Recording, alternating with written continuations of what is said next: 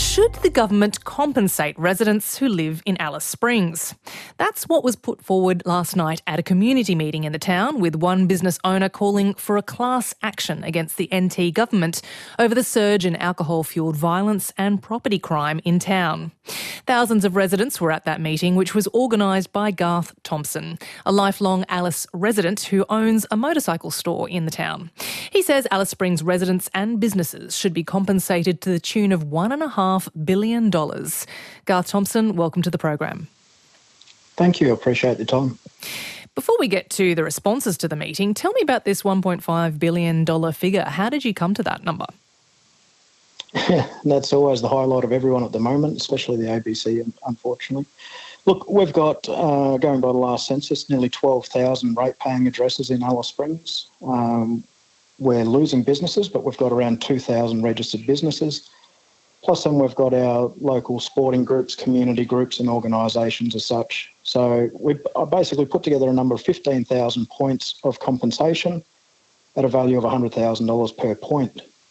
Now, that's not for the homeowners as such, it's more for the occupants of the home. Now, the Territory Government set the precedent in paying uh, compensation. They paid $30,000 per head to nearly 1,200 criminals that were in the detention centre for how they were apparently mistreated. So the government itself has set the benchmark on paying compensation for victims we as as locals have lived in this town, and, la- and it's not just an instant spiral in the last six months that's that's gaining attention or anything like that. We've been dealing with this for a really, really long time. It's a ridiculously long time. But the last three to four years, it's escalated to a point that it is ridiculous. It's not all about us as homeowners or business owners or anything like that. The kids on the street don't get the welfare that they need or deserve or should have, like any other kid in Australia has. The government are failing there. They're failing us in their judicial system and the, the fact that they don't enforce the laws. The bail system is an absolute joke. Kids can be bailed up to 15 times for 15 different offences and still have no, no control measures put in place to restrict them. Territory families are not capable of looking after the children on the streets here in town. They're not able to to put them first. They look at them as being Aboriginal before they look at it as, as being a kid that needs needs welfare and care. There are so many different avenues that we're being let down by our government that it's just disgusting.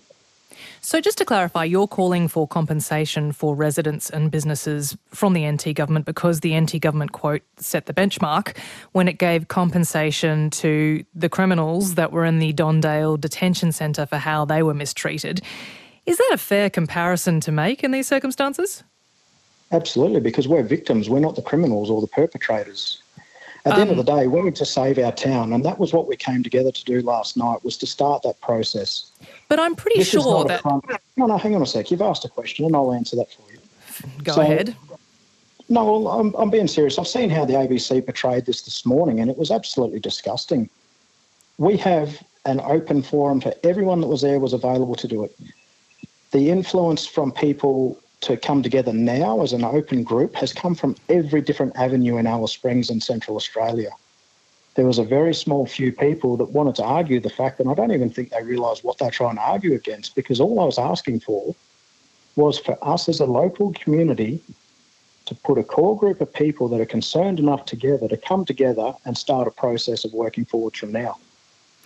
We'll get to the process in a second, but uh, you're comparing yourselves to children or young people who were detained at Don Dale, who were granted compensation after it was found that they were subjected to appalling treatment, which included excessive force, handcuffing, strip searching, searching isolation in cells. Former teenage detainees say they were assaulted and abused. And you're saying that your compensation should be pegged at that level. In fact, well above that level. Level.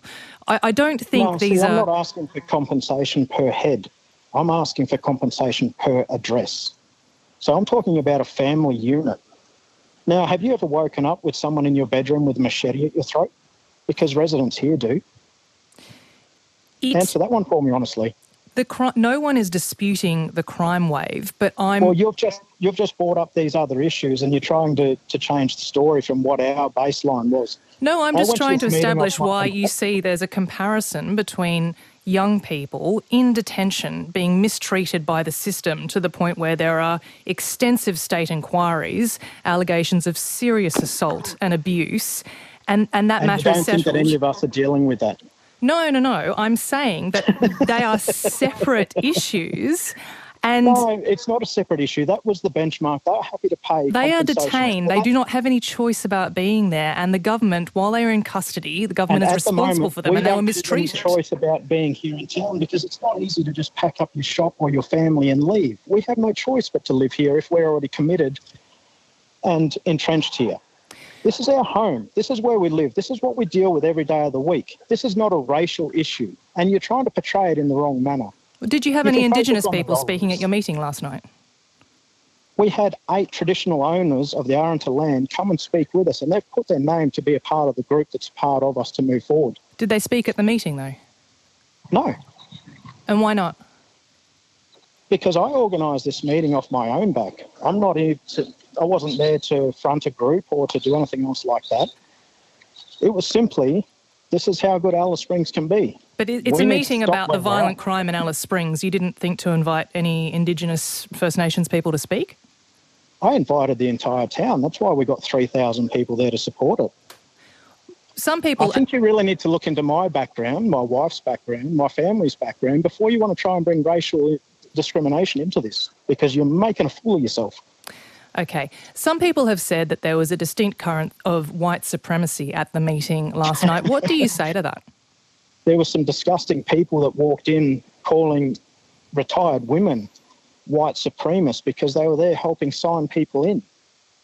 They approached the meeting with that. That particular group also had four of the Arunta women that came and signed up tell them to leave, that they weren't welcome, they weren't there to promote them or to represent them. They were disgusted by them. And that's who you people have tried to promote this morning as being the ones that are coming out of this with a story. Do you think that Alice Springs is now a town so divided that putting bars on windows, security cameras, that's the only way forward here, that you cannot unwind this situation? That's exactly what we're trying to do now. We are trying to come together to form a, a movement to go forward and save our town. And by saving, you mean extra security? No, I haven't mentioned extra security at all. Oh, well, that's just what I asked you about bars and windows and security cameras and so on. We shouldn't have to live like that. Why should we? That's what I'm saying. This is where we're all victims. So you want uh, to launch a class action against the NT government. Um, first of all, is that the way to go here? Because at the end of the day, it's your government, so that is your money that you would be compensated with in the event of a win as a taxpayer of the Northern Territory. We need to be able to revitalise our own economy, our own town ourselves. They're not going to do it. The government is not capable of moving forward in a proactive way to save Alice Springs. You walk through town and there's more shut down, empty business premises than there is open. So the you, town is going flat out backwards. and would, it's not a racial problem, it's not an anything problem, it's a governance problem, it's a neglect issue, and it covers everybody in this town, regardless of their background. And what would that money be used for to revitalise the economy? Is that right? Well, we're going to have to do that ourselves. Yes. One I'm... of the first people to get in touch with me was a retired woman who's been here for 54 years.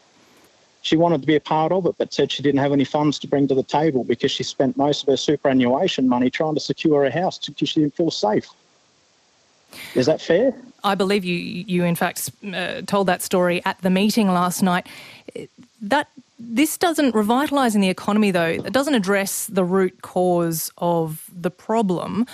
No, but wouldn't, your focus has been on the money side of it, and that's why we're discussing that. Because yeah, if you'll let me finish my question, wouldn't avoiding wouldn't awarding you compensation divert the fund the funds needed to address the root cause of the problem instead in payments to residents and businesses?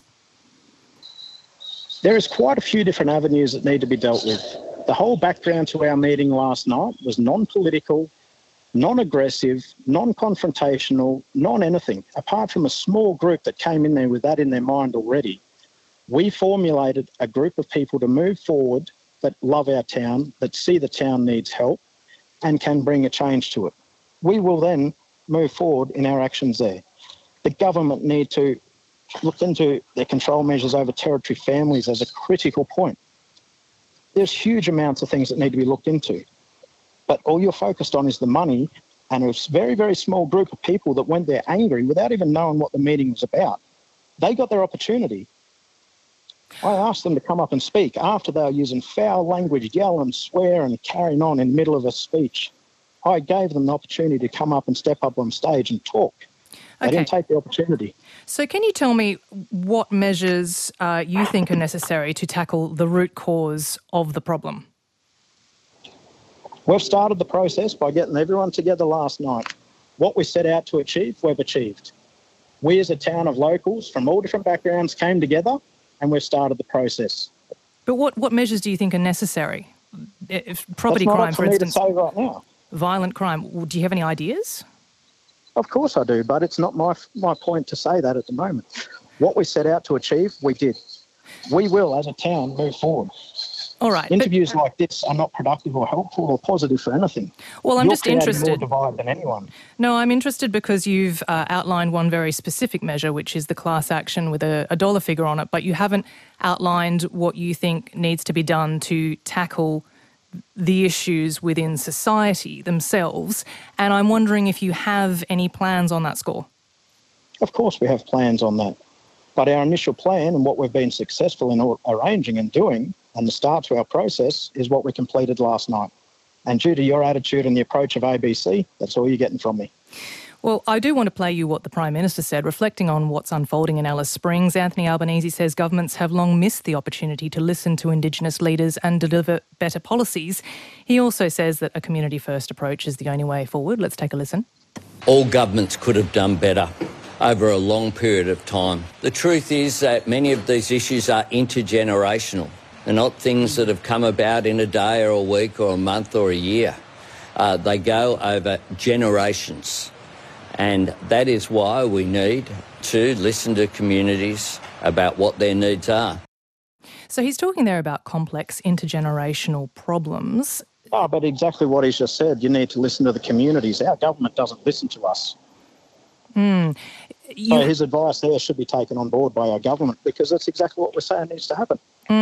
but what about uh, allegations that you're not listening to people when you have town hall meetings about the dollar figure needed to be handed out to those in Alice Springs, but you know that doesn't deal with complex intergenerational trauma? Listen, at the end of the day, I am a single person in a town with no backing of any financial area or political area or know anything. Our town is such a strong, core based, local based people. It's just one person stood up and said, We need to make this happen, and 3,000 people showed up, more than 10% of our population. Does that not tell you in figures that we have a problem that people want to see changed? Indeed, it does. So I'm wondering what ideas So you why have. are you trying to make me sound like a fool then? Uh, they're your words, not mine, Mr. Thompson. But Um, um, exactly, but you're the one that's portraying this. You're the one that's pushing me to this extent, all because some little greeny leftist wanted to carry on last night and didn't have the guts in him to stand up and speak in front of those people. we're he one- wanted to abuse these women. He wanted to abuse the Aranda women that he was supposedly representing. All right. We're one day away, just finally, from a decision on whether the government will reimpose blanket alcohol bans. Would you support the introduction, the reintroduction of such a ban? I have no comment on the alcohol issue because that's not what any of my story is about. But that is one proposed solution. You have no thoughts on that either way? It's a band aid. It's not going to change anything because most of our problem drinking and the issues that surround the younger people in town with alcohol, they're not old enough to go and buy it. They go and steal it. You stop the sale of it and the providing it easily, that just entices more break ins to people's homes. Garth Thompson, we will have to leave it there. Thank you for joining us. Thank you. Stream any ABC radio station live and on the go. Discover new podcasts, music, and audiobooks, all free on the ABC Listen app.